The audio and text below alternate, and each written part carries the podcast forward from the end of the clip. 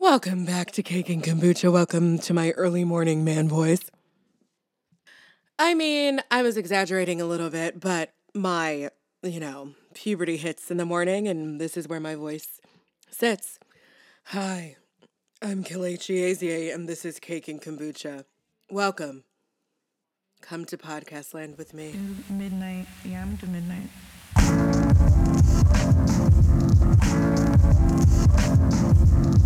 Okay, I had some tea, like one sip, and here we are. We're back to somewhat normal. Hi, my name is Kelechi. This is Cake and Kombucha. Welcome back. This is episode 58, y'all. So thank you for sticking with me all through this time. So it's been an interesting month, really.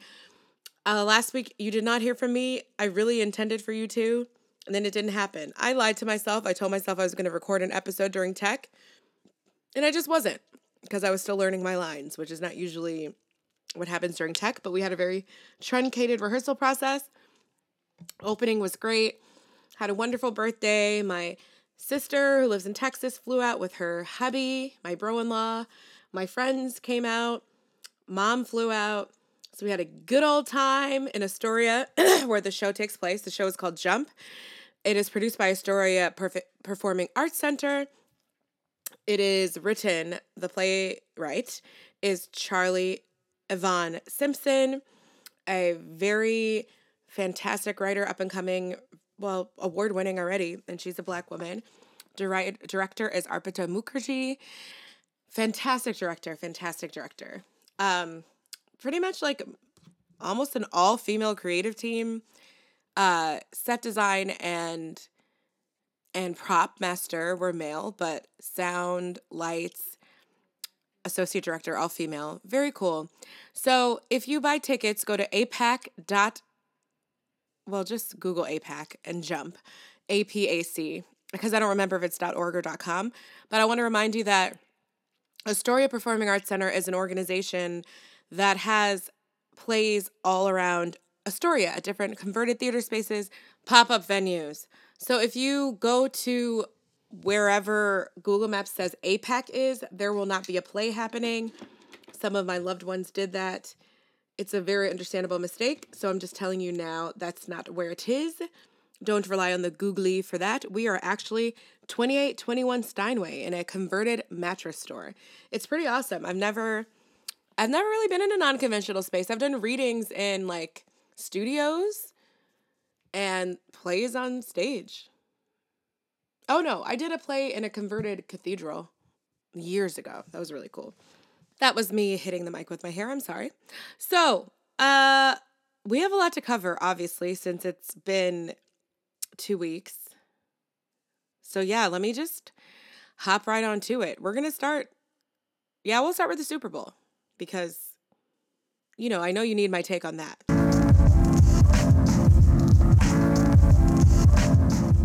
I was joking, like making a joke about how I don't watch sports. So when I said Super Bowl, I meant the Super Bowl halftime show. Um, first of all, I really couldn't tell you who was playing. I'm not one of those people that prides myself on being ignorant. I think you know that. I'm never one like I don't see for the people who are like, you know, when you're like Real Housewives or whatever. I have no idea what that is. It's like really because like 50 years from now, like there's going to be like treatises written about our media and our pop culture, just the way there is about like Andy Warhol and shit. So I don't see it for that. And I've never seen it for the the actors who pretend they don't know what sports is at all or brag about it. But I really don't. And here I am bragging about it. So call me a hypocrite. Like, here's the thing. When you get really into one world, like no one I was with for the whole month of January mentioned the Super Bowl once to me. So I didn't, I, you know, that's what happens when you're just not working a day job, not interacting. Like, I don't, I don't, I, I was very, very surprised, even though it probably happens the same time every year, right? Anyway, I do know that, okay, the only reason I know that one of the teams was Kansas City is because I know that the president of the United States thinks that Kansas City is in Kansas, um, the state, but it's really in Missouri. It's a really fun city. I've actually been there. It has a cute downtown. The what do they call it? The Lights District. It's it's got you know one of those downtowns that they revitalize and put effort into making it a fun spot for people to go to.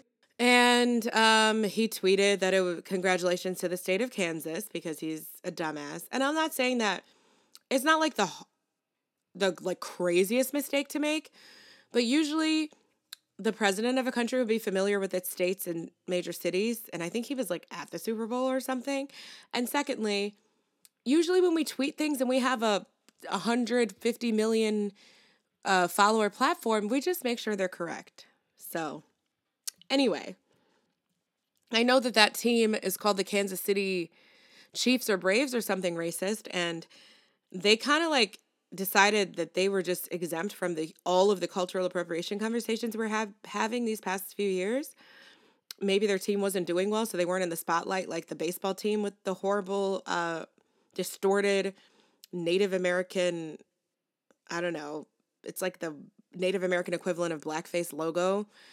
Um, I mean, just remember that guy who published a t-shirt, created a t-shirt called like the whites or something and word around and people got really mad.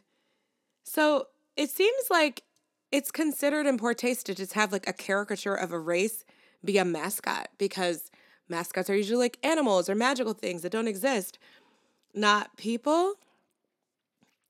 And I guess the white people that were mad at him were able to notice that when it was them that was being made fun of. It's weird. I don't know. It's really weird how hard it is to put ourselves in other people's shoes unless it's directly affecting us. But anyway, this team, I just read a little bit about them. They have like cheerleaders riding horses, a horse called like War Chest or Wampum or it's a fucking mess, okay? Get your fucking shit together. That's all I have to say about you. I'm not even here to talk about you. Don't care, don't know who won all I really want to talk about is the halftime show. So, first of all, to me, I thought it was the best halftime show I've ever seen. My mom really loved it, but she said Bruno Mars was better. I don't know if I remember Bruno Mars that much. Bruno Mars is amazing. Like, he's an incredible performer. But for me, nothing is going to beat some fucking African dance and belly dancing in the same evening. It's just not, okay? First of all, Shakira, I've been a huge fan of hers for years. Like, her, a couple of her songs are on my workout rotation playlist since like college, like four years. Ojos Así. there's uh, Ojos see. like Neptune's remix. That's fierce. And then La Tortura is just that's just that shit. You know when you know the words to something but you're not really sure what it means. It's that. That's how her songs are for me. So I love her. She's very talented. She's a virtuoso at a bunch of instruments. She's like five feet tall. I mean, short women. This is your role model right here. She's she's just she's that bitch. J Lo, of course, is that bitch. She's been that bitch. The halftime show was amazing. Um, it started out with like African drums and some sort of Afro Colombian dance. It really just looked like regular African dance to me. And I was just like, yo, this shit is about to be fire. I was not disappointed the whole time. She had a belly dancing segment. She came out, did her rope dance. She started out with the song She Wolf, which is such a weird, quirky song. And her lyricism is so good that she found a way to insert and rhyme with the word lycanthropy. If you don't know what this means, congratulations, you're not a dork. I definitely did without looking it up. That's just the type of childhood I had. It's I read a lot of fantasy books. It is called lycanthropy is the study of people turning from humans to wolves. I mean, yes, it's the thing that doesn't happen. It is it. But her song is like, There's a she wolf in the closet. Ow! Let her out so she can breathe. It's like, it's so cute. So she started out with that, functified it. I love when people take their arrangements and funk it up. And then she had, well, let's see, she did that. She did Ojos Así. She did, of course, uh, Whenever, Wherever. She did Waka Waka. She did, um, what else? Um, she might have done some, maybe one or two songs, I don't know. Um, then she, J Lo came out. J Lo first of all, the diversity of the dancers was just beautiful to me. Like Shakira put all her like dark skinned um, dancers like front and center. Everyone was like represented.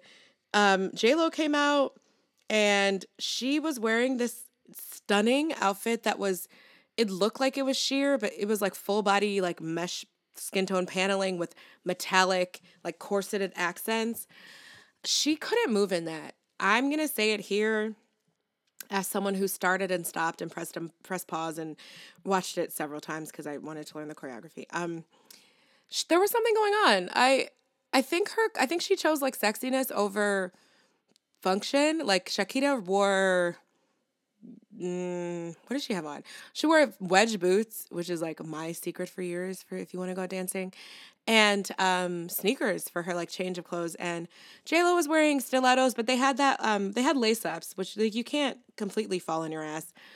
But I don't think her outfit allowed her to move. I think the type of paneling you need to be held inside, because it kind of she just was not able to fully body roll. There was her, there was her movement was restricted, and so it looked a little off to me. But I think maybe other people wouldn't have noticed something like that. So she still did her pole tricks was incredible. Like holding your whole fucking body weight with your inner thighs, dude, insane. Her daughter came out and sang little salsa dancing babies. Uh, they were in cages, which I didn't notice at first. Um, I was just looking at their like form and their little like ballroom. It was just so cute. Um, but that was like a slap in the face, a purposeful message to Donald Trump. But she started out with like Jenny from she started from Jenny from the Block. Yeah, they had just she had all these people in like hats and caps and like leather jackets and mean mugging. And I was like, I felt so represented as a New Yorker. I felt represented as the Afro Latina. I'm not an Afro Latina.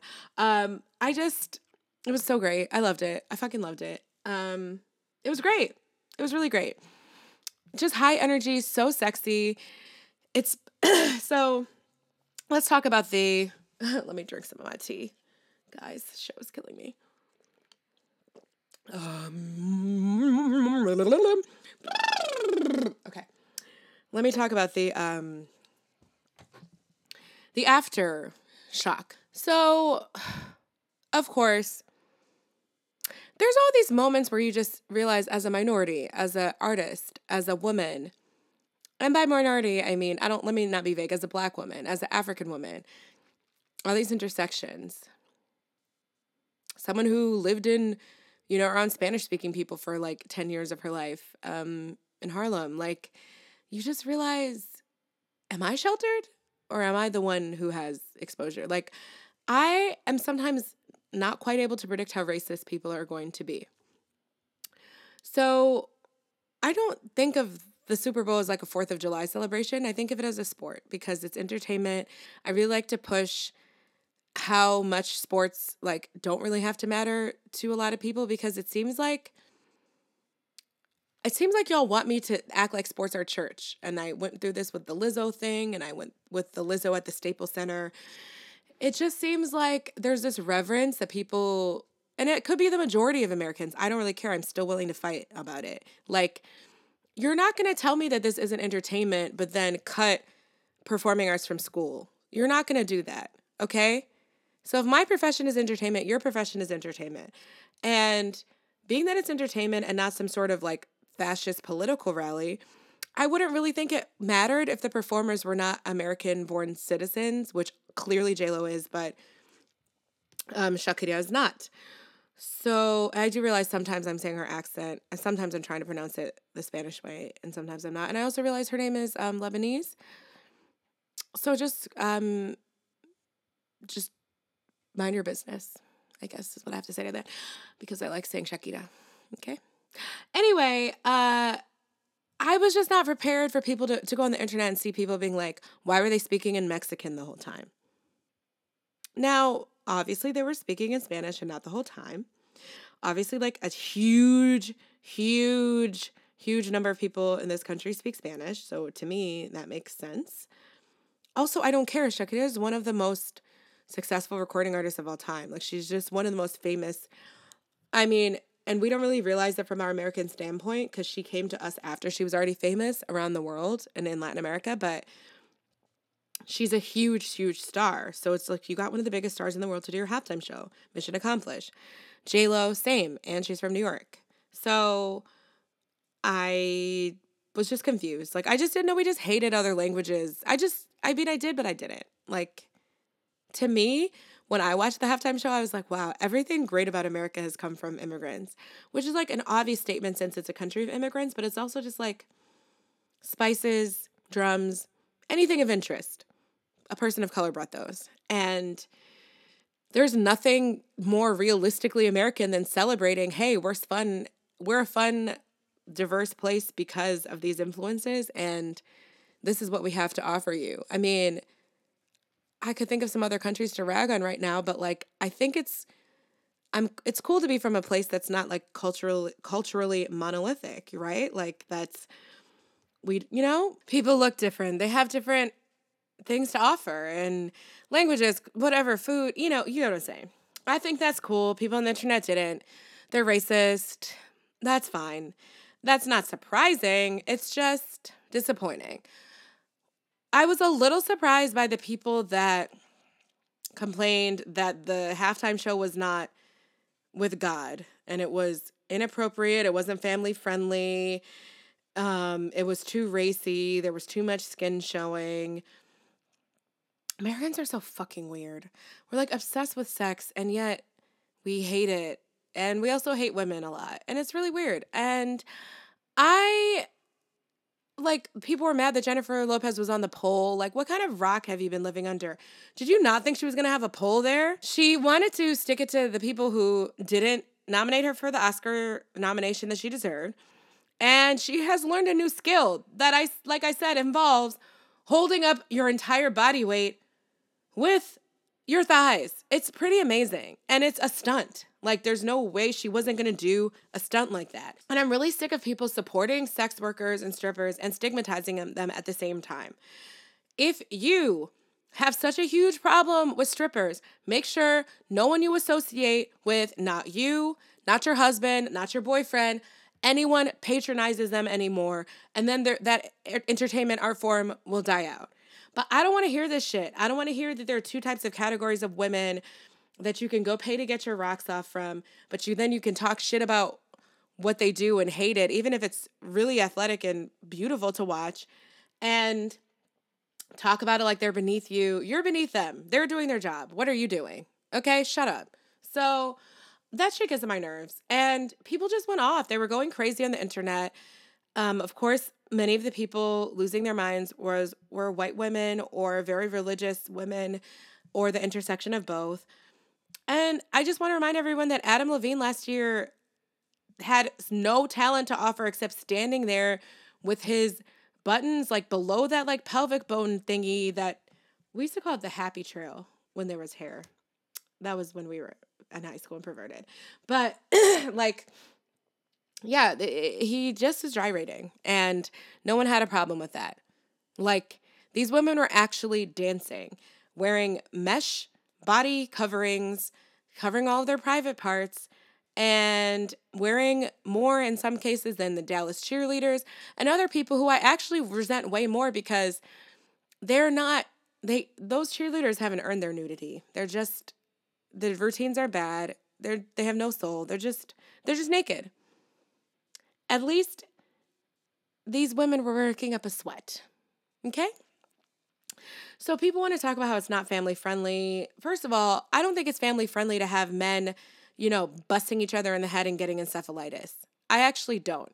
I think CTE is not family friendly. I think it destroys families and causes uh, murder suicides. So that's not family friendly if you want to talk about what's not family friendly.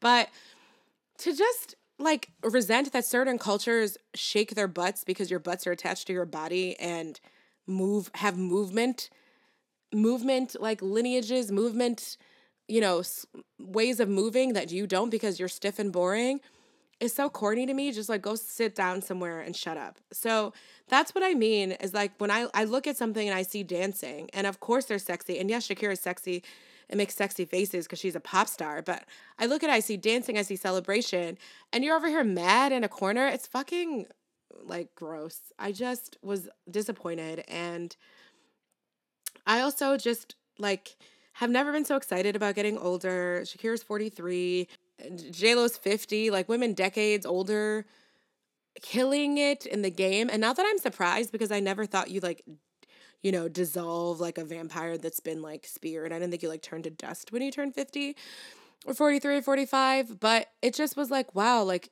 look at the fulsome womanhood eh, blossoming. Like maybe when I get to be 43, I'll have I'll know like three instruments more and several, you know, cultural more cultural practices of dance than I do. Like it was just like, oh cool, you get to be older, you get to be a virtuoso and you're fucking fine. I also heard some angry internet shade about like, oh well, you know, they only look good because they have all this money. I'm like, sure, do they have the best face creams? Sure. But like they're also you know, mixed race, they're Latinas. They have Indian in them, indigenous, they're Lebanese, they're African, they're Spanish. Um, they're they have a lot of different opportunities to collect melanin in their DNA and I don't expect their faces to like melt at like 40. That's just not an expectation that I have for myself.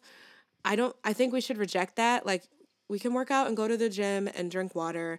And also they're dancers. So they're if you keep dancing your whole life, you're going to maintain a certain physique. Like I've been at physical therapy with like little 75 year old, you know, old white ladies from the Upper West Side. You should come with her uh, leotard on to physical therapy. And she was so adorable and so fit. And she coming to get those tune ups so she could keep doing what she was doing. Toot it and reboot it. So let's just not set these limits for ourselves. Um, I would say let's stop being racist, but I know none of you guys are a part of that crew. I just wanted to say that America, like, you disappoint me sometimes. Speaking of America being disappointing, welcome to this new fascist regime that we live in. It really became, I mean, overnight. Okay, so I haven't been with you for two weeks, so obviously I'm talking about um, acquitted of all both impeachment charges, which we knew was going to happen. We did. Uh, Mitt Romney and was it one other Republican voted to have him removed from office. It wasn't enough. And Mitt Romney, it's an interesting case. I read some people be like, he's a billionaire, don't congratulate him. I'm like, I don't know. I think a lot of these people are rich, and certainly a lot of them know that they would never be destitute. They'd never be like not able to have a consultant job, but, you know, political consultancy, what have you. However, as kooky as Mormonism is, and welcome to the show. I don't know if it's your first time listening, but I don't I don't respect religions just because they're religions. Like some religions are weird and damaging to women and racist and didn't used to have black people be allowed as members like Mormonism. So like in 1979. Um so yeah, I think Mormonism is nuts. Like look it up. Re- read a lot about it. It's crazy. That's why people escape and run away. But at the same time, and I'm not but I'm that doesn't mean that like lots of Mormons aren't nice people, but it's just, you know. But what I'm saying is like I wonder if his faith, like I wonder if very clearly believing in something that is God that is not Donald Trump, that is is um I wonder if that helped him to be able to like part from the crowd and make that vote when all his colleagues on the right did not. And do those other people that he works with claim to be Christian? Sure. But they don't I'm going to say they're not. Like, because you're lying through your teeth. And I say this as a, I still can't lie and I don't practice Catholicism anymore. I, those things stay with you. If you have, if you listen to any of it and like absorbed any little bit of shame and fear and like fear of hellfire, like certain things are difficult for you to do. So I was raised Catholic and I'm a very anal type person in some ways and I just took things really literally and I obsess over them. So I don't there's shit that I just still like don't even can't really do. It's not in me. Like I'm not a good liar. I'm a good actress, not a good liar. Different things. I know guys on dating sites. How can I tell you ain't acting right now? I am because if I wasn't, I would have deleted this conversation a long time ago. Anyway, tangent. So yeah, I you know they lied through their teeth. They they show no they just demonstrated an utter lack of morals that i refuse to say is let me put it this way. If you try really hard to be a good christian i feel like there's some things you just won't do. And unfortunately that could include being really hateful towards certain other demographics but i don't think it like you know gay people or whatever but i don't think any version of christianity includes just straight up lying for on behalf of a dictator so I'm going to say that he, Mitt Romney, practices whatever he practices, like with a more purpose. And it kind of makes sense because you have to be more intense and connected to when you when you have a fringe religion that's kind of cult like and regarded as zany by a lot of people, you got to go full throttle. You got to really be in it, got to be dedicated because it takes fortitude to to go against the grain to do something that not a lot of other people are doing. Even though i guess if you grew up in utah like and that's your world you actually don't know that a lot of people other people aren't doing it. But um my point is just that I, that was my theory. I was just wondering like what what is it in him that allowed him to clearly do something that because it would seem that trump has like a knife to the neck of everybody else. Like what does he have on the other people? Can mitt romney really be the only person that thinks his career would survive or thinks he has the creativity, the stamina, the aptitude to like find another thing to do to restart, you know, if Trump decided to ruin him. Because I'm going to say, you know, not to put my uh, people that I love on a pedestal like my my late father, but I I don't know whether it means that he's an exceptional person or he's not. Like I have known people that had to make like I've said before, I had to make very tough decisions that were going to change the course of their careers possibly when they said no to powerful people who are influencing them to do bad things. I think we all have known that. And so does that mean that it's easier to do than we think or more rare? I I I'm going to say that it's a little bit more common to have some sort of a moral compass than these GOP senators have shown. Like I actually find it unusual to be that uniformly completely spineless, uh unmoored, rudderless, just sail into the arms of like a orange Cheeto Satan person the way they did. But anyway, so yes, he was acquitted on both counts. He went on to have a horrifying State of the Union speech the day, was it the day after my birthday did he try to ruin, or was it the day before? I think it was the day after my birthday, the 8th, or the 7th, rather. Um, it was full of lies. Like, it was just not true. There, most of it was a lie. He lied about how great the economy is. He lied about unemployment rates and that this is the best the economy has ever been. He just made up things up. But he's been doing that since the beginning. I think we forget things like when he said that more people turned out for the his inauguration than ever before. It's you know, I think we've started to to come up, you know, to start to call these things as exaggerations just so that our brain can handle it better. But it's not an exaggeration. It's a complete bold face lie. When you lie about things that are statistically able to be proven and you just throw out your own statistic, I mean, so when you take things that are able to be statistically proven, numbers that people have collected, and you make up your own, that's not an exaggeration, that's a lie. So he lied a lot. Then he talked about how what bad people the people were who tried to get him impeached, which is like, again, I don't even know what kind of South American dictatorship we're living in. Like you you really getting up there and just calling people who went through a democratic process that you brought about by your behavior and calling them bad people. Like that is not safe. That is threatening. He oh, he also in other speeches um what talked openly about Mitt Romney, slandered him and said, "Oh, now he cares about religion. He didn't mention it before." It's like, bitch, you mention it and you don't practice one whit of it. So, like, I don't, anyway. Okay, so too. Hashtag so too. Okay, so he refused to shake Nancy Pelosi's hand at the beginning of the speech. Then she, he hands her a copy of the speech, which is custom, and she ripped it up. It was hilarious. She's so hilariously petty. And we're going to get to that. Put a pin in that. So, just to get through the rest of the speech, oh, so he just, the first half was like lies and celebration about him not getting impeached, well, not getting removed from office. He was obviously impeached, as Nancy reminds us so helpfully. He is impeached for life. But then the second half turned into the same bullshit about how illegal aliens are going to kill you. But he's now calling them criminal aliens. He was killed, uh, killed at a stoplight by a criminal alien. And did it, can I ask you a question?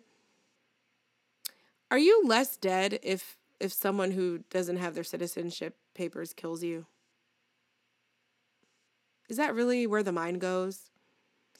Well, my son was hit by a drunk driver, but I really wish that drunk driver was a citizen because then then what?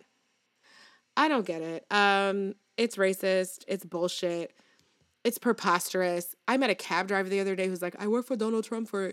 It was so funny. His Spanish accent was so thick, I could not understand him that well.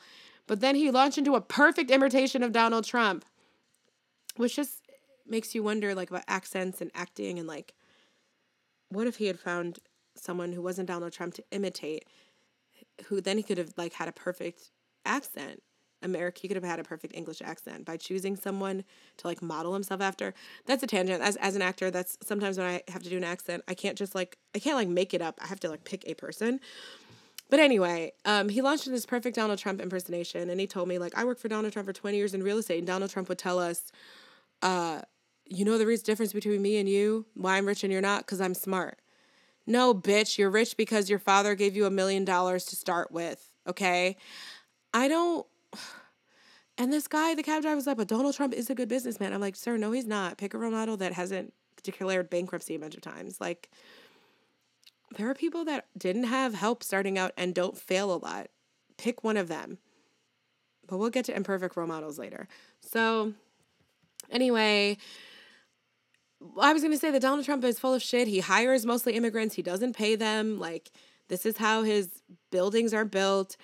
And now he's doing this whole criminal alien thing. It was horrifying to watch. Um, people were also cheering four more years, which is completely not unprofessional in that setting. Then he went through like bringing a bunch of black people out and parading them around, which again, I don't know who this is for. I have to surmise it's for white people to feel better about their choices because they're under the delusion that like they can tell them I guess they can tell themselves that Donald Trump isn't racist without actually talking to any black people to see how they feel about it because of these displays because I know it's not for black people because we don't like you and we're not dumb. Like we're not moved. So there was this little girl he brought out, this little black girl, and she had some issue where she couldn't go to the school that she wanted. And so he got her a scholarship to a charter school. And he said, no one should be forced to go to a bad government school. I would like to put a pin in that because you are the head of the government. Why do we have bad schools at all? I just for and for all the moderates and Pete Buttigieg voters and blah blah blah, like that's what you sound like to me. You sound crazy when you don't want to reform a system, but you want to give people money so they can navigate their way through a system you just admitted is really bad for everybody else. It's fucking weird. Fix shit build the foundation of the house correctly, do things right the first time. I don't understand this. It was so such an odd thing. And then people started clapping. And I was like, did anyone hear what he just said? That most schools suck. So you gave one black girl a scholarship so she can go somewhere else? Is that a solution? Okay, so then he randomly brought out a Tuskegee Airman, the oldest living one. Uh, I had a moment where I thought something uncharitable. But my grandfather was a Tuskegee Airman who's no longer with us, and he would never go to a Trump rally. So, yeah, I'm to leave that at that.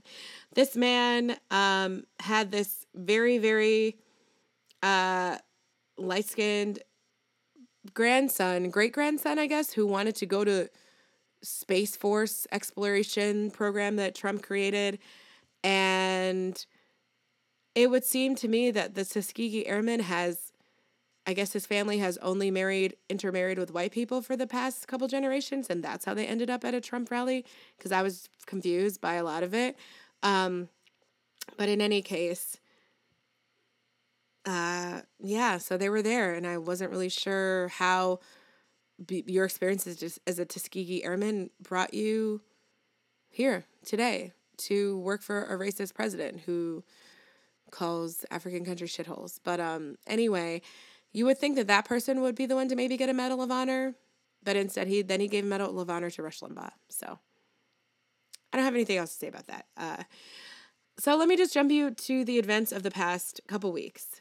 So after that, we don't live in a democracy anymore, guys. Um, he's Donald Trump started firing all the people that testified against him I wouldn't even say against him, that just testified as to things that had happened, because they still all hedge their words very carefully, that testified during the pre impeachment trials. Colonel Vindman, who again, when they complain about kneeling and make you feel like they really care about the military, they don't. This dude is in the military. They made fun of him for wearing his uniform to the, the hearings earlier in the summer. They dragged this man and then they fired him. And Trump said because they're insubordinate. You can't even do that at like the Cheesecake Factory. I mean, you can't fire people because you don't like them. You can't fire people because they made a sexual harassment claim against you. You can't do retaliatory firing of people in regular employment law. I and he he also fired this guy's brother. I'm like, wow, we're just dictatorship 101. Like, let a whole family know that they're fucked, you know? So he's doing that. And so then Roger Stone, his friend, his Roger Stone was found guilty of witness uh, tampering and lying to Congress during the Mueller investigation.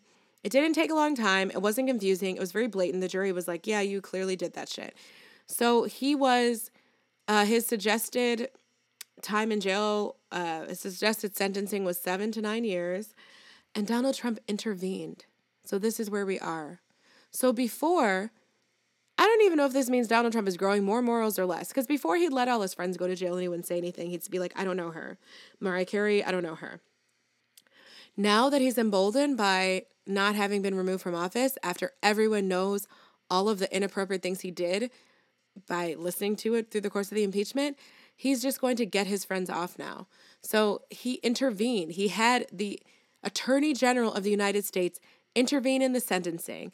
The prosecutorial team of four people, uh, the prosecutorial team against Roger Stone quit as a protest. They quit. They said, if we do our job and get a guilty verdict for this criminal and suggest sentencing, or who I don't remember, I don't always know who suggests sentencing, the judge. It's it, it, it's not the, I don't know. Sometimes it's a jury, I think. Um, but anyway, we do all that shit and it can be overturned. What are we doing here? I might as well be a box of raisins. Eat me, sprinkle me on your oatmeal. I'm useless. I don't like raisins that much. So they they quit and then Trump takes that and goes on Twitter and says, "Who are these people that just cut and run?" I mean, the just absolute flouting of all decorum justice, morals, legality. It started. It started. I don't know if I can emphasize to you how shocked I am that he was able to fire the people though who testified against him and said things he didn't like. I didn't I didn't it's really scary and I am using humor to discuss it, but it's terrifying. So that's pretty much where we are. We're caught up to today. Uh with the Democrats side, Iowa caucus was a fucking mess. The votes I still think were never fully counted because some app they use malfunctioned, which is just like, guys, get your shit together. Um, but Pete Buttigieg, I think, and Bernie Sanders were like, Pete Buttigieg might have won by like one point for that or so. But Bernie Sanders won a few points above him, very slight lead. In New Hampshire, which was just ended up ended yesterday. But Buttigieg has more candidates. Uh, sorry, more delegates now. That's where we are. Elizabeth Warren is not doing well. It's really sad. Amy Klobuchar is in third. She's doing really well in the Midwest, like she promised us she would. Like I told you how I feel about moderates. Like I just don't get how you, as a whole government entity, you want to run the government and like make up little programs and shit to you know, assuage things that's fucked up instead of just changing the thing. So I don't have time for any of that. But obviously, I will vote for whoever's blue. And Andrew Yang dropped out, which is really sad. I want to see how he can become some sort of policymaker in the government because he had great ideas and hope that's not the last we hear from him.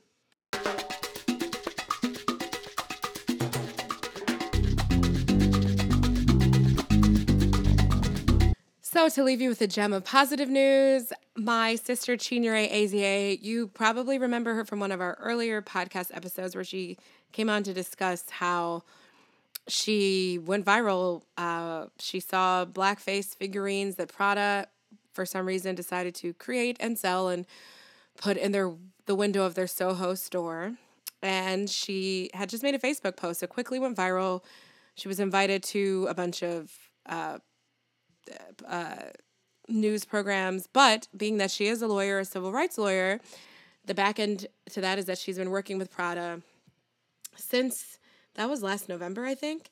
So now here we are, and they have reached a historic settlement. So I'll just read to you from the news uh, clipping so that I get it right. Um, let's see. Do, do, do, do, do. Prada has now agreed to launch a scholarship cro- program and an internship program for minority designers and will also train all of its employees, including the brand's founder. The New York City Commission on Human Rights announced the settlement Wednesday following the national outcry, which was from my sisters who started it, over the display and sale of its Pradamalia merchandise in December 2018.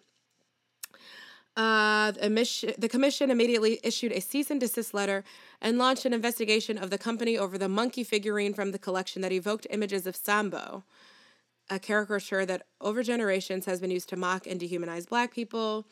So, Prada, uh, the settlement requires that Prada invest in restorative justice efforts to combat anti black racism and promote diversity and inclusion in Prada's business activities, advertising, and products. Prada will ensure that New York City employees and Milan executives receive racial equity training. Booyah! Develop a scholarship program for people historically underrepresented in fashion. Within 90 days, present the commission with a CV of candidates for a senior director level diversity and inclusion officer who will review Prada's advertising and products sold in the United States, as well as review and monitor Prada's anti discrimination policies. Maintain Prada's Diversity and Inclusion Council, launched by Prada in February of 2019, with a minimum of three to five members for a period of at least six years, with regular reporting by Prada on the Council's progress to the Commission etc., etc. Consult with Dr. Joyce Brown, president of the Fashion Institute of Technology, who sits on the Diversity and Inclusion Council. Additionally, the settlement requires all Prada's New York City employees to undergo New York human rights law training by a licensed attorney with substantial knowledge of anti discrimination training. So, this is awesome. I mean, a company saw, you know, was brought to a company's attention that they were being shitty and these changes are implemented that are big changes that are going to influence the culture of the companies. Um, you won't have situations like black employees sitting there trying to sell blackface figurines to people and being confused. Like my sister came in to the store. This is before she had taken it up in any legal way and was like, "What's going on here? Like, y'all okay with this?" And they were like, "No." But people need to work, you know? And these are the annoying uncomfortable situations that black people find themselves in day in, day out. So, cut to the internet. So, because there's so much press coverage, my sister is now getting weird emails from people. Like, one email said, You are what's wrong with America today. This is a thing that white people, and like white friends, you know, I'm not talking about you, but like white racist people, you know, I read a lot of internet comments, y'all, and I shouldn't. It's a thing. This is a very, I had to explain to her, this is like a normal line of thinking. Like, the idea that racism is caused by black people complaining about racism is now a pretty much commonplace accepted belief by many people. So I had to tell her that email's not weird. It's actually pretty normal. And unfortunately, the person who sent it to you probably thinks they're making sense and within their rights to say some dumb shit like that. So that was that. Um, boop, boop, boop. What are there? Oh, some messages on Facebook. I just drag someone for filth because they were trying to come at my high school best friend and my um, sister and saying that like on Facebook and saying you guys are fascist for just shutting down people who do things you don't like. Again, is Prada closed? Did I forget to read you the line in which it said Prada will be shutting down all of its stores? No, I didn't. They saw an area in which they'd fucked up and they negotiated, and this is what they agreed with. They could have said they didn't want to do anything. It's not a law, but they they didn't because they're not dumb, as dumb as apparently some of the people on the internet still defending them. So I'm really trying to understand why people think that freedom of speech or whatever means say whatever you want and no one can have a reaction to it. Freedom of speech is you put out nigger trinkets. I say, hey, I don't like nigger trinkets. They make me uncomfortable. I'm a consumer and I can be loud and complain about this. And you decide, hey, I have a business I would like to thrive that black people buy from, you know, black celebrities, support, et cetera, et cetera. Maybe I just won't look, and maybe it's just better to not look like an asshole because who knows what kind of consumers I have have black friends. They might even have a black gardener that they don't want to offend. You never know. I, I don't understand why like people's instinct is to defend these companies and giant corporations when someone protests something. Not one single fucking person lost their job. More jobs are being created actually. So I don't whatever. And then there's someone else online criticizing the type of wealthy, fancy institutions my sister works for, like the Center for Constitutional Rights currently, which I don't even know what I should say about. I let's just say they don't have La Croix in the refrigerator stock there, okay? They don't. It's not a startup office space, and it looks like an Amnesty International meeting place. That's what I will say. If I have to take this part out, I will. But um, it's like pretty much the opposite of fancy. I don't. I've never been to an office that was less fancy. That's all I can say. Um, before that, the EEOC, which is like a government organization. It's not. I mean, so she's worked for uh, Cleary Gottlieb, which is a fancy law firm.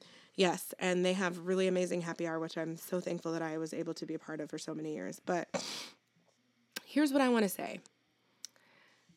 If you as a if you think that black people in an effort to combat injustice, as we see it, or whatever we decide bothers us that fucking day. Don't have the right to go to an Ivy League law school, get a law degree, get the privileges and the position ourselves in an area where we have a voice that might make an impact, like all of our, you know, for Supreme Court justices, presidents of the United States do, everyone else does, then please fuck yourself. For you to sit here and try to tell a black person that for you to believe that they have the right to complain about whatever they feel microaggressed by, macroaggressed by, medium aggressed by, they have to go like wear burlap sack and and and go you know live out on the streets or something or they haven't really struggled please just stop tying yourself up into knots to be an idiot it's not attractive so that's basically what i told this person but in like a lot it was not it was probably meaner than that and i don't know what they said because i had to go to bed and i was like all right that's it for me. Have a bad night. Keep me off the internet, everyone. It's really not healthy. I deleted the Facebook app off my phone because it's just not like you shouldn't just be cussing out strangers all the time. I know. But sometimes I feel like if I don't tell them, who's going to tell them? Because you woke up and felt like you really were making a point today. And that's sad because you're not. Okay. Anyway, this has been great. Congratulations to Chinyere. And it's very cool. Like to think that Miuccia Prada, the founder, is going to get the same kind of training so that she can no longer, you know, so that people don't have racist ideas pop into their head and think that they invented them. Like, oh, I just today I decided to make this little figurine that looks like a Sambo. But no, this all came from my imagination. Except we have the other figurines are like robots and a giraffe, and the one that looks like a black person is a monkey. So they didn't really come from our imagination because they're animals. So they're not fantastical creatures. Just stop, t- you know, my point is like people need to stop tying themselves up into knots to be just just admit that you fucked up. Admit that you fucked up. Everyone's racist. Everyone has influences um, that are racist, whether you knew where they came from or they didn't, or you didn't. Now you know because someone else made you aware, and you don't have to do it anymore. That's just growth.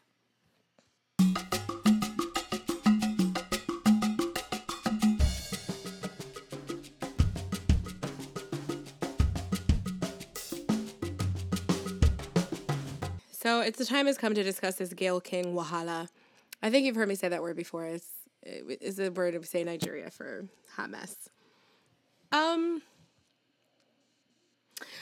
I gave my thoughts about the Kobe Bryant thing. I guess I was early, uh, cause like I said two weeks ago, I was really sad. I was really disturbed. It was really horrible to hear of someone so young dying that way.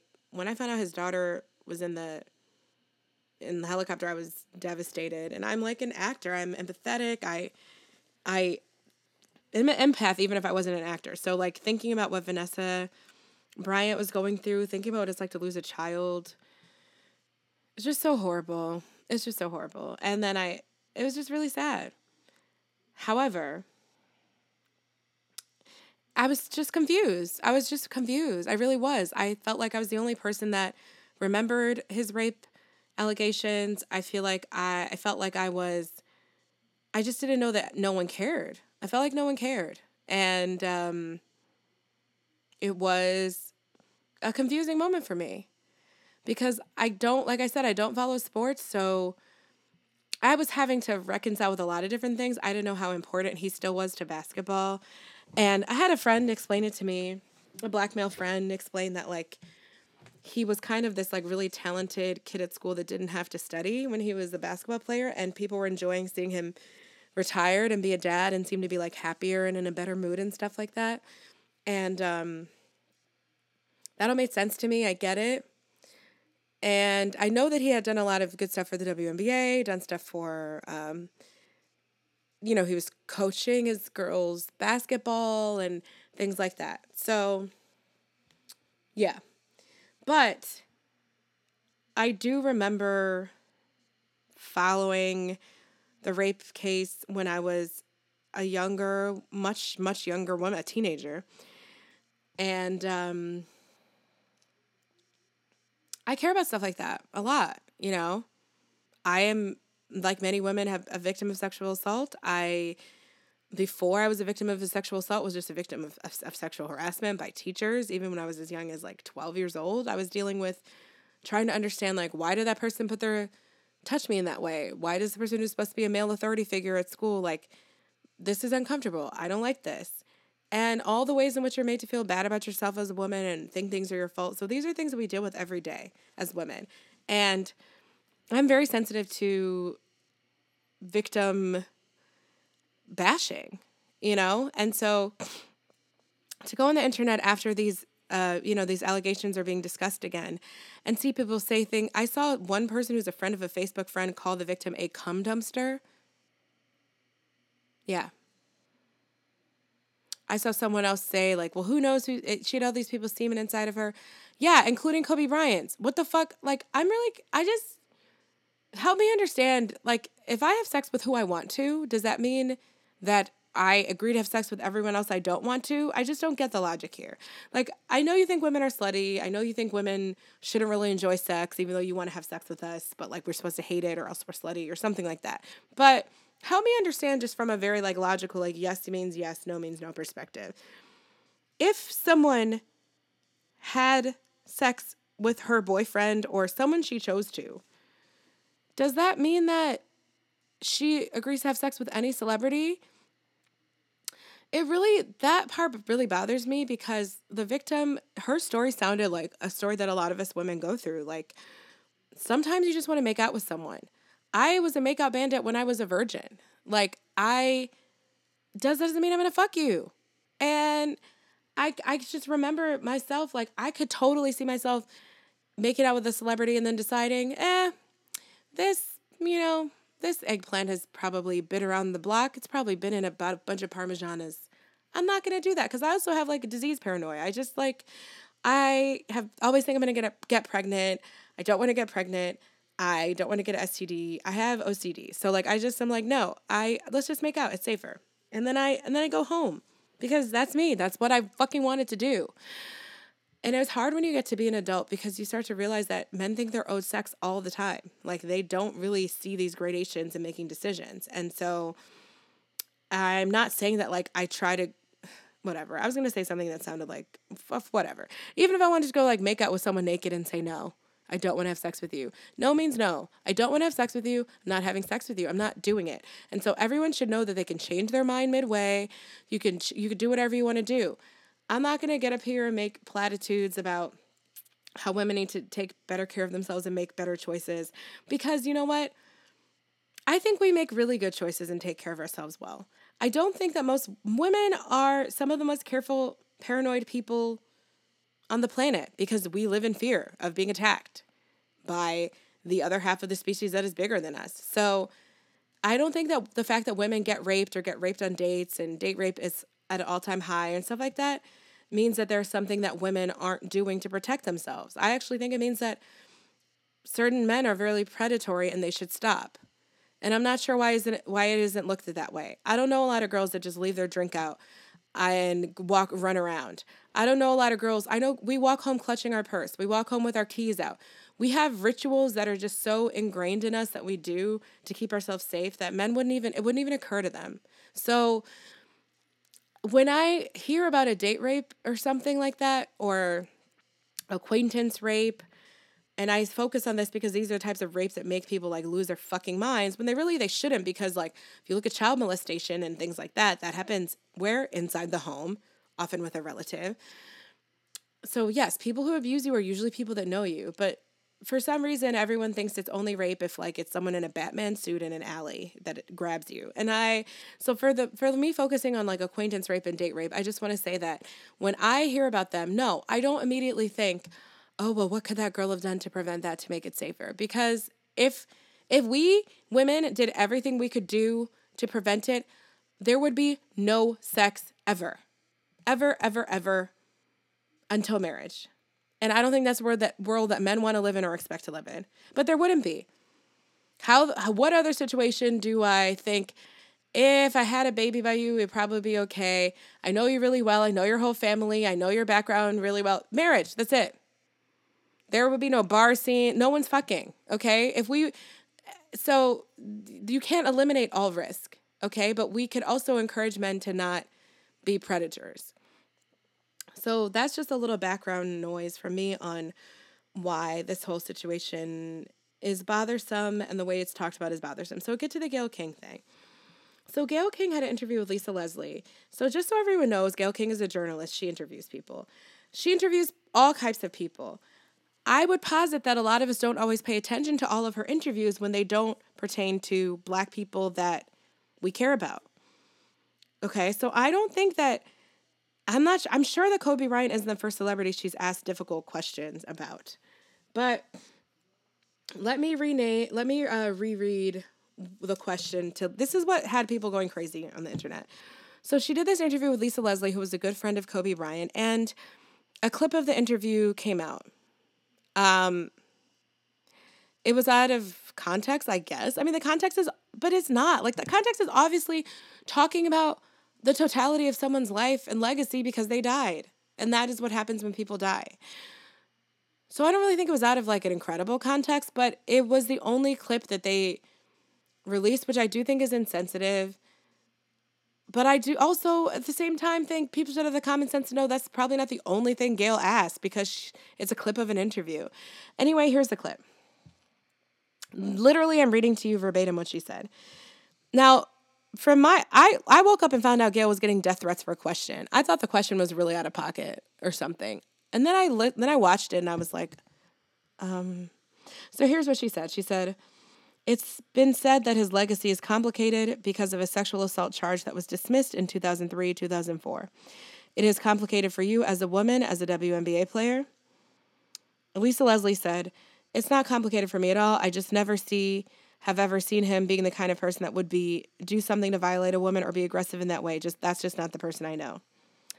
And then Gayle followed up with, But Lisa, you wouldn't see it though. As his friend, you wouldn't see it. And Lisa Leslie agreed with her pretty much. She said something like, Yeah, I, I wouldn't, but like that's all I can say. And that's fine. All of that was a fine exchange and a fine answer because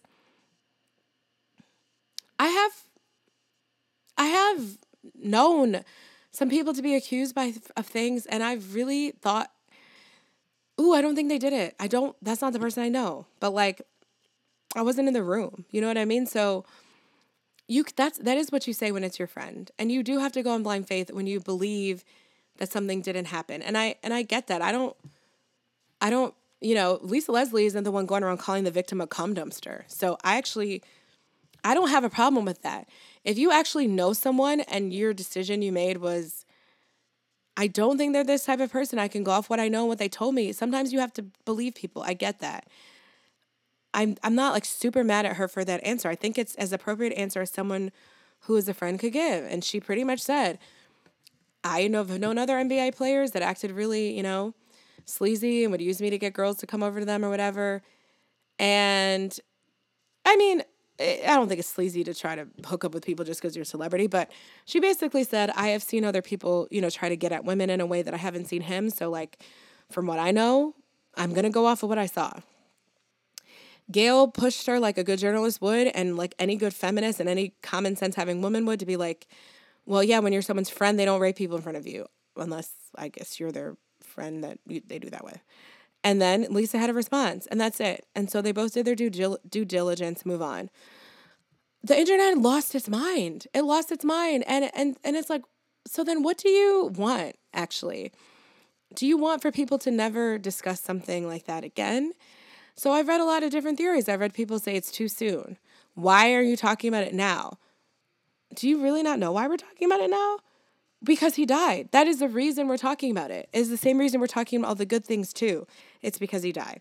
He, Kobe Bryant hasn't totally dominated a news cycle in my like a long time. Like I said, you obviously here you come to me to listen to this podcast. You know I do follow the news and pop culture and shit and shit that's trending.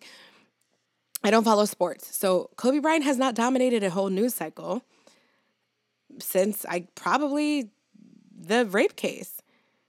A whole new cycle. I'm not saying he's won championships and stuff. So this is happening because he's died. That's why people do this referendum on people's life. That's why people start discussing these things. And people were talking about him like he was a saint and it was weird to me. I thought I felt like we were talking about someone else. I honestly just didn't know that you got to even if he was just a serial adulterer or whatever. Like I just didn't know that I don't know. I guess I just didn't know that being pop good at sports like made you a hero in all aspects instead of just the area that you're talented in, you know? And so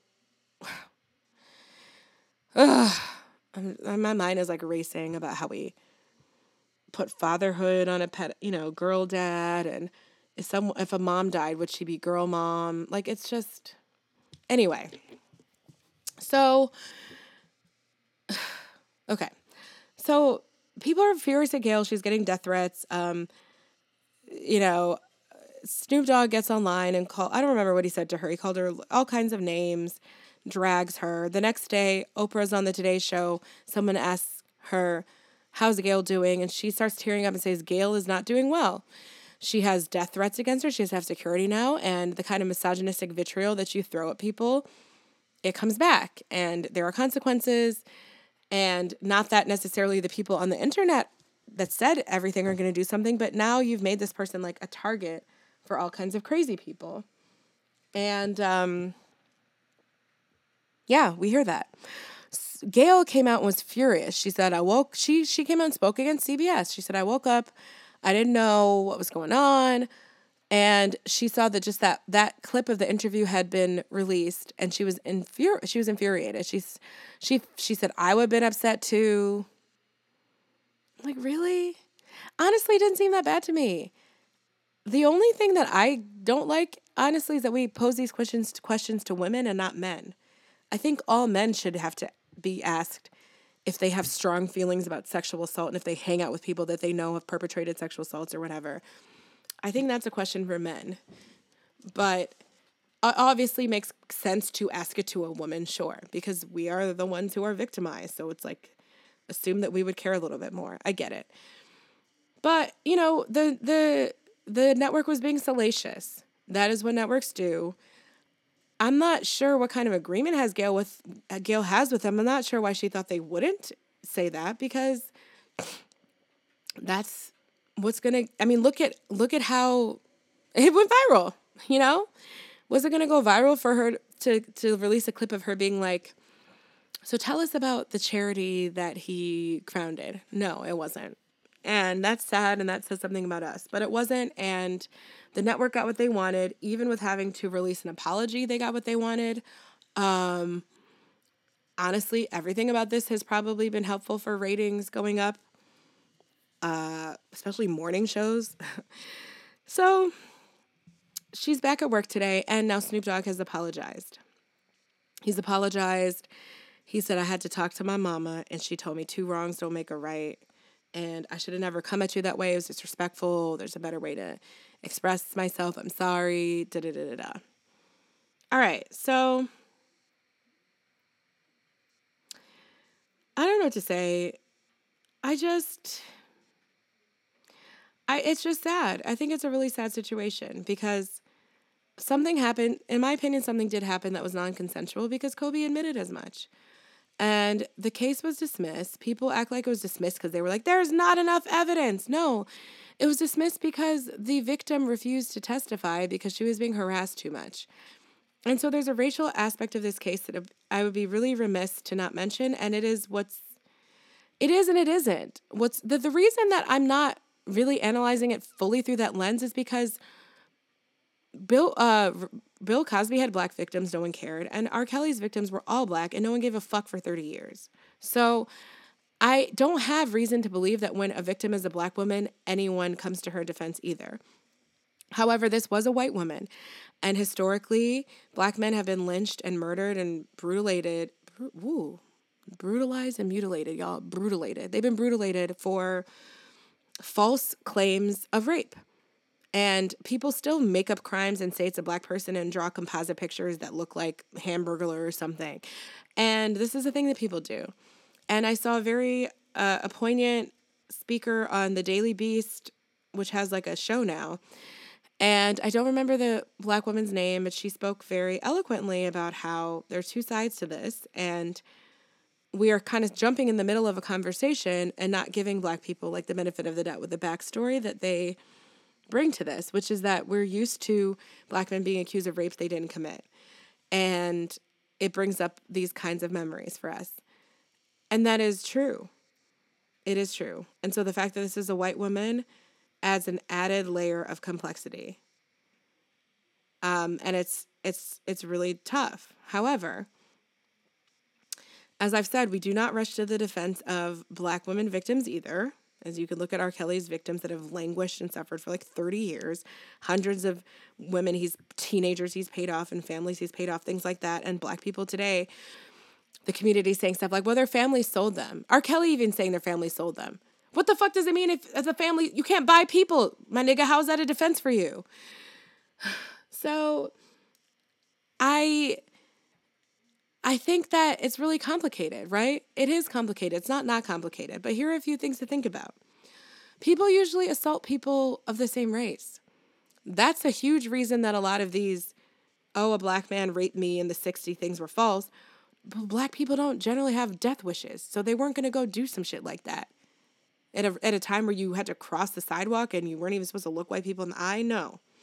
However, people usually, you know, crimes are committed in racially monolithic trends because people commit crimes against the people that they live near and that that's in their community. And that's a human pattern. It's why black and black crime is a dumb thing to say. So I think the thing where it gets a little bit muddled is that with celebrities, You've transcended your own neighborhood or your own community. You're traveling all around the world, you're encountering all different types of people. All types of people are clamoring for your attention. And you're no longer just in a black world, a California world, of this world. You're you're a global you're a global citizen and you're in you're also gonna get, you know, if you're if you don't have someone to help you keep your head on your shoulders, you're gonna get an elevated sense of yourself and not remember that you're still seen as a black person and that the law is going to be applied to you more harshly. So, those are all things that are tough to grapple with. But when I hear that it's when I hear that it's a white woman, I actually didn't even really remember it was until I kept re- reading about this this year. It's something that I take into account a little bit, but when you read that details of the case, something bad went down you know like and i and i went over it before in the other podcast uh, so i don't really want to go over it again but when i hear a man say when they hear two people's stories mostly match up except the woman says it was non-consensual and then she has bruising in her genitalia that coincides with rape which The sexual assault nurses who ex- examined her said they did. The defense lawyers said that they didn't, but they're not medical professionals. They were they were just they're spitballing. That is their job to throw things out there and to confuse you and to say, well, you know, she gets around, she has sex with a lot of people, so that scarring could have been from anyone. But no, it can't. No medical professional support supported that it can be. There's a certain type of scarring that happens when you did not want to have sex and you're not lubricated and it is violent. And there's different types of wear and tear that can be pretty it can be, you know, it's friction. It is friction. Or friction or but like it just looks different. And so, you know, I heard what I needed to hear and to hear, you know, that he, he denied it first. He denied they had sex at all at first, which yes, he's married. You could say that's why. But then they both describe the same type of sex. And then he says, Well, I have sex this way, like with this other woman. Um, this is what he told the cops when they asked him, like, do you, which I don't even know why police would ask you that. Like, is there any, is there anyone else that you cheat with? It all seems to be creating some kind of world in which women are like replaceable. Like, you can switch them out, but you can't. So, just because you have sex with one type of person this way does not mean this other woman wants this from you just because you're a celebrity and you're gorgeous and talented. So, it sounded very sketchy to me. I think, um, you know, something bad happened. And to me, the evidence is compelling, but that could be because of my background and the things I've been through and the things that I have come to believe about human nature. And to other people, it is not. But what we cannot do is get on the internet and make death threats at another black woman. So we're going to sacrifice another black woman who's never been accused of sexual assaulting or sexually harassing anyone or even committing adultery. And I'm not saying that I think people are going to burn in hell for committing adultery. People cheat for all kinds of reasons. What I'm saying is, if we have two people, why do we why do we get to sacrifice Gayle for him? Why are we going to throw away a black woman in the garbage for another black man? Why is it always why is that always the math? If they're both flawed people, say she's a flawed person because she's an asshole. Say she's a rude, insensitive bitch and shouldn't have said that, even though it's really was kind of like standard journalism. If she's bitchy and he is a cocky basketball player who cheated on his wife a lot, might have assaulted someone, became a reformed great dad who did a lot of good for the world. She she gets to be sacrificed. She gets to have death threats. She she gonna die for this. That's the part that I don't understand. But I do understand because no one gives a fuck about women. So, and then it became a whole Oprah and Gayle tirade. Why they always got to come for the black sexual assault people, you know, not the white ones. I will admit I haven't fully researched the the Weinstein stuff yet. I'm seeing um, people say that she loved Weinstein. I don't. If one of you guys send me whatever it is, because I didn't see that. All I know is for people that say that Harvey Weinstein doesn't get a lot of media coverage, people have won Pulitzer Prizes. Ronan Farrow won a Pulitzer Prize for writing a book about him. I know all about this man.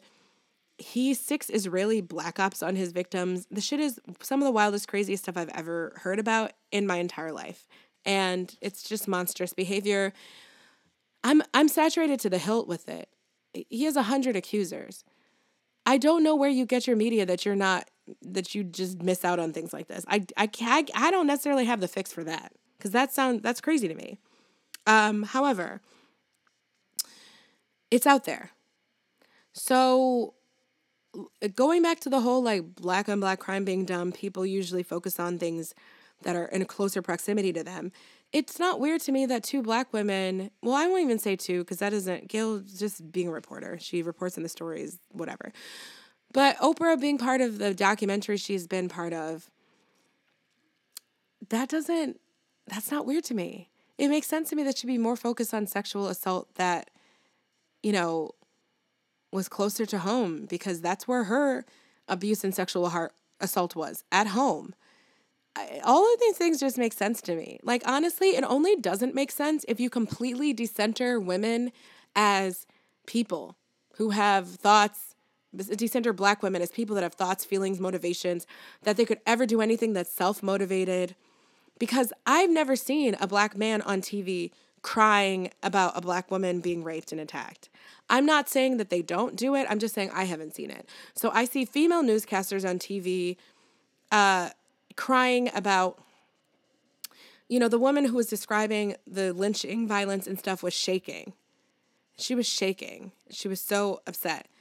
And I feel the same way. I have a little brother. I would literally kill you. I will kill you if you mess with him. Like I would I would go ham. I would set buildings on fire. Like protecting him is I feel like I kind of know a little bit, tiny bit, what it's like to have a child, and that having a child must be really scary because I just want to fight. I just want to fight. When someone tries to mess with my cousins, I want to fight. But at the same time, where is that energy from men? Where's that energy from black men to protect black women?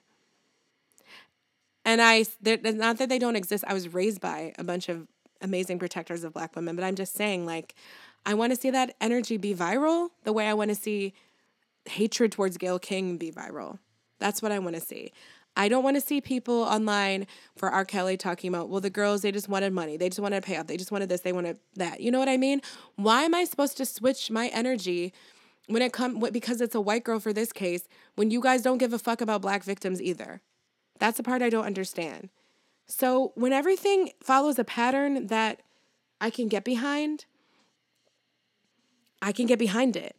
But when it always seems to leave black women of some kind, be they journalists, be they victims, be they reporters, be they billionaires, uh, at the bottom of the totem pole, being dragged through the mud and called names, I, I have an issue with that. And so I think that's where I, I will leave it today. Um, I don't know what else about this will come back, but, you know, I hope that my words were somewhat impactful. I mean, I am someone who talks about race a lot on this podcast.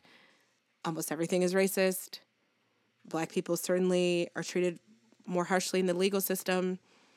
And yet, I do feel that it sh- it should be feel somewhat weird coming out of your mouth to say that why do you always have to focus on the black rapist, which I have heard people say. If she doesn't, who should?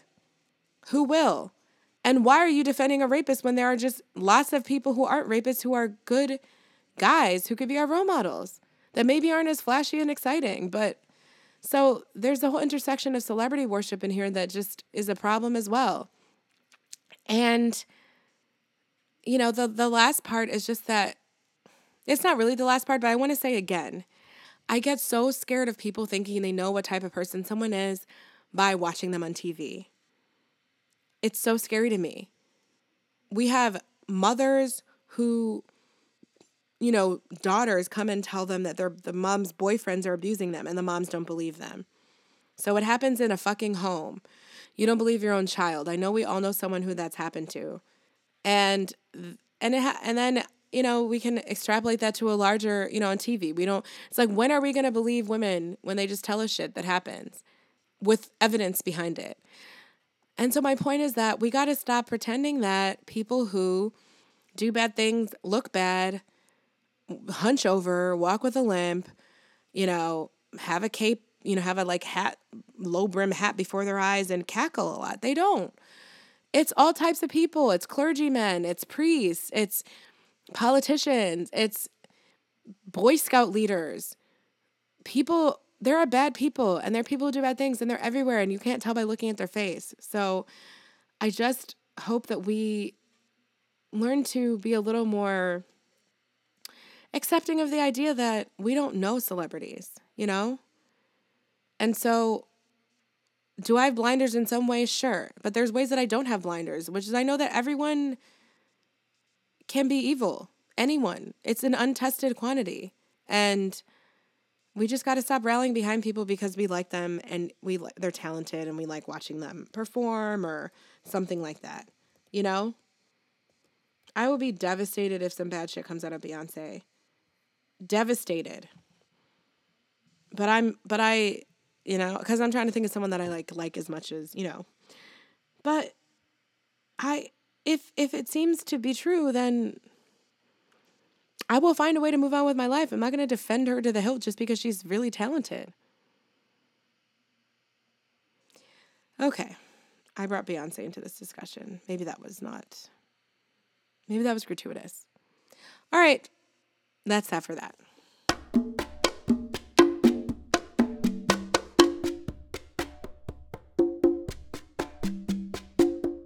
And to leave you guys with some positive media footage, Dwyane Wade, another basketball player, hi, you know, hypermasculine dude, hypermasculine profession, married to Gabrielle Union. They have uh, introduced us to the coming out, I guess, of their daughter, uh, their daughter's what's her name? Zaya. Zaya. Yes, Zaya. Um, so Dwyane Wade originally had a son. The son came out as trans, is now living as daughter Zaya. They are totally supportive, embracing, and loving of this. And it was very touching to see them just say the ease at which, you know, your child tells you this is who they are, you accept them. They're the same person, they're beautiful person, and what's really changed. Very moving.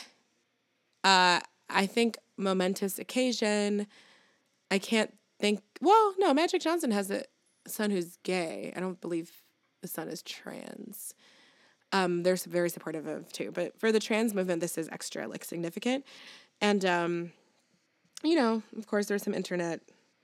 Well, I don't want to tell my child about that soon, and kids are going to be confused. I'm like, I don't understand. Like, everyone has a sexuality, so you're only going to tell your kid about one of the sexualities that's that might be end up being the one that they have so that they can just be confused if they're not you think this is a better solution and then some guys like well i'm as straight as they come but i just don't like seeing this gay agenda i don't like you know watching two men kiss i pref- i don't want to see that you're then you're not as straight as they come i'm sorry you're just not like not to be a troll but to be a troll i am a troll but you're not repulsed and intrigued by things unless you're like sort of attracted to it.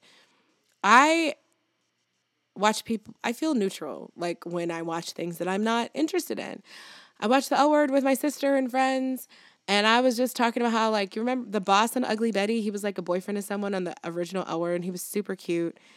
And I was just like looking at his abs, and they were like, Really? This is what you're focused on? I'm like, Yes, because I'm straight. So that is what drew my attention, I just can't help it.